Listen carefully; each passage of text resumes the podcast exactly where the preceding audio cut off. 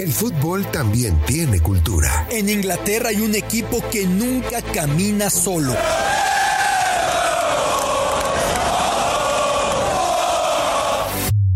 En Argentina se vive el fútbol con una pasión única.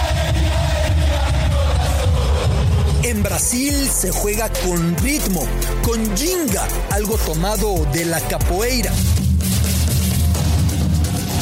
En México lo disfrutamos con nuestro muy particular folclore.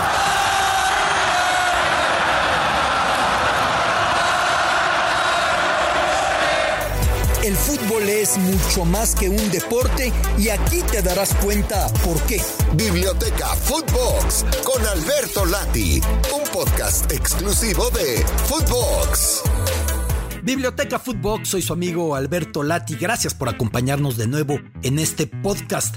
Gran Premio de Rusia este fin de semana en el deporte motor, en la Fórmula 1. Gran Premio en Sochi, en el Mar Negro, en ese circuito que comparte olas, que comparte brisa con el Estadio Mundialista de Rusia 2018, mismo escenario utilizado como corazón de los Juegos Olímpicos Invernales de Sochi 2014. Los Juegos Olímpicos Invernales, por cierto, más costosos de la historia. Oh. Ya iremos a la historia de todo lo que costó y cómo en un lugar que no tiene una tradición particularmente de nieve, todo lo contrario, se realizó aquel evento. Pero a tres kilómetros tanto del circuito como del estadio se encuentra un territorio que en 2008 desató una guerra, un conflicto armado de Rusia con Georgia cuando se eh, separó de Georgia el territorio de Abjasia. Está pegado. De hecho, desde la zona de lo que fuera el Parque Olímpico y ese estadio,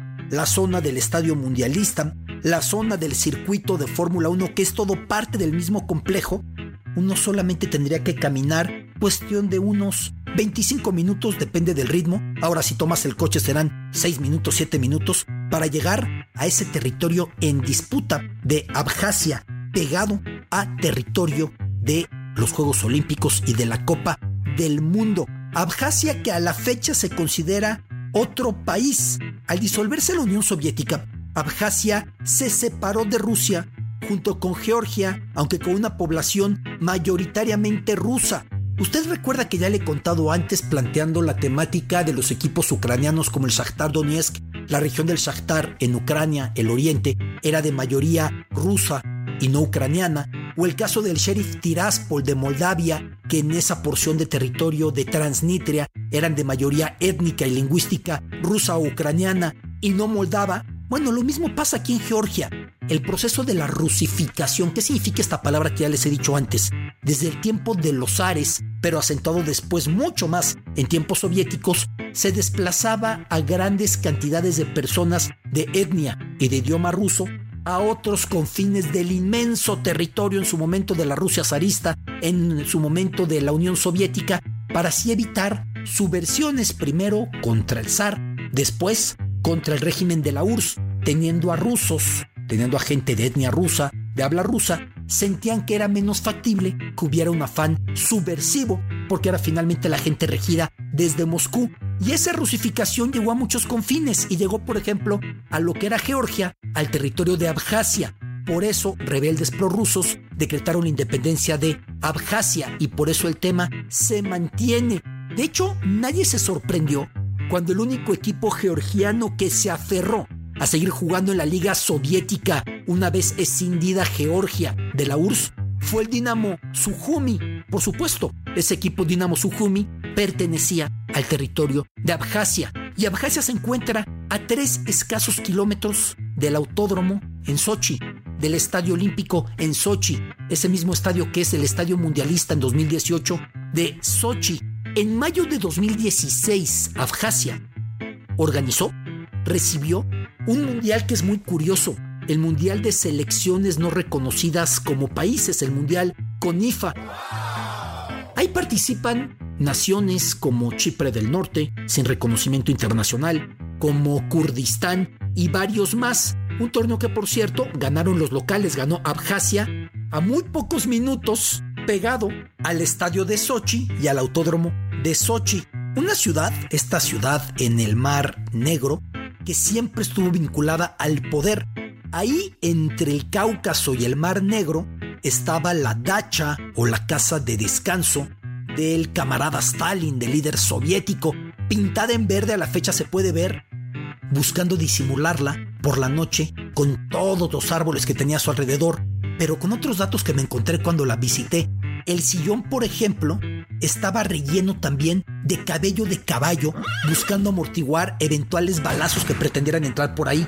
La fuente del exterior fue retirada para que su ruido no disimulara los pasos de quien quisiera llegar. Lo mismo fue quitado el tapete de la entrada para que si alguien pisaba dentro se escuchara su llegada. Ahí se encontraba la dacha favorita de Stalin y a la fecha si uno la visita encuentra su oficina y todo lo que tenía Stalin en ese lugar, en el mar negro, un lugar que hoy por hoy sigue siendo parte del poder porque Vladimir Putin también tiene una dacha ahí en Sochi. De hecho, es común que los rusos de cualquier nivel socioeconómico que pueden viajar intenten hacerlo a ese lugar, a Sochi. Tiene 300 días de sol al año y eso hizo que se hiciera célebre también en tiempos soviéticos, abriendo sanatorios que buscaban rehabilitar pues diversos males lejos del estrés de la ciudad. Algunos de esos sanatorios ahí se mantienen con esas fachadas completamente estacionadas en el pasado, en el periodo soviético, y ahí continúan un tanto, digamos, destartalados, descarapelados, despintados, como un símbolo de lo que ahí hubo. En el mismo Sochi se encuentra toda una franja costera y se encuentra también una serie de restaurantes y se encuentra una playa que es muy rocosa.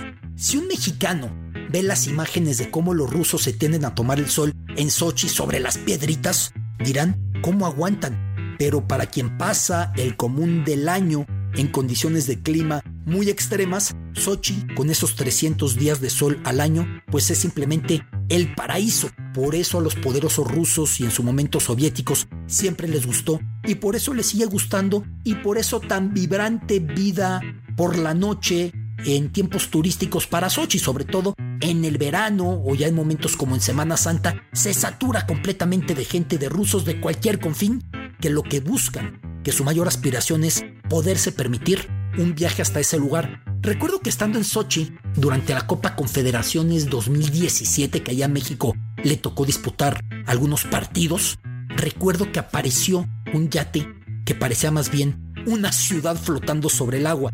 Y nos explicaban los locales que según las teorías es el yate que Roman Abramovich, el propietario del Chelsea, obsequió a Vladimir Putin, el máximo mandatario, el líder ruso, entre que sí o entre que no, ver ese yate era realmente impresionante flotando en la entrada del puerto de Sochi en el Mar Negro. Sochi ha tenido el Gran Premio de Fórmula 1, como le decía, desde el 2014. El contrato estipula que estará ahí hasta 2022. Se ha rumorado, se ha planteado que para 2023 Rusia podría mudar su Gran Premio de Fórmula 1 a San Petersburgo. De hecho, San Petersburgo la vieja Petergrado, la en su momento también llamada Leningrado, tuvo inicios del siglo XX un gran premio, todavía no existía evidentemente la Fórmula 1. En los años 80 se planteó que Moscú recibiera una etapa del serial de la Fórmula 1, lo cual no se consumó y lo cual se retomaría hasta 2014 cuando Sochi, en ese instante recibiendo los Olímpicos Invernales, tuvo nada menos que aquel gran premio, el primero de Rusia y que ahí se ha quedado con muchísimo éxito. Esa Sochi que tuvo los Olímpicos invernales y gastó un dineral. ¿Por qué gastó tanto dinero? Nada menos que 55 mil millones de dólares es lo que se estima que costó la realización de los Olímpicos invernales en Sochi. Unos Olímpicos que fueron un desastre porque las máquinas tenían que hacer nieve. Sí, hay montaña, está el Cáucaso y hay actividad de deporte invernal, pero bajo la montaña pues realmente el clima es muy apacible incluso comparado con lo que pasa en el común del muy frío territorio ruso, en Siberia, en cualquier confín de esa vastedad de Rusia. Y en Sochi tenía que haber olímpicos porque así fue impuesto y costaron muy caros. Y luego había baños sin baño y había habitaciones de la Villa Olímpica sin cama. Y a partir de eso llegó la indicación desde el Kremlin, desde el mismísimo Vladimir Putin. El Mundial de Rusia no daría para esas vergüenzas. El Mundial de Rusia no daría para que la gente se riera de Rusia, sino para que la aplaudiera. Y así fue. Tan distinto al desastre de Sochi 2014, lo que aconteció en la Copa del Mundo cuatro años después en esa misma Rusia, regresando partidos, evidentemente a esa sede en el Mar Negro, esa sede que vuelve a tener el Gran Premio de Fórmula 1 pegado a la playa rocosa, pegado a Abjasia, el territorio en disputa con Georgia. Biblioteca Footbox, gracias por acompañarnos en este podcast. Soy su amigo Alberto Lati. Esto es Biblioteca Un podcast con Alberto Lati, exclusivo de Footbox.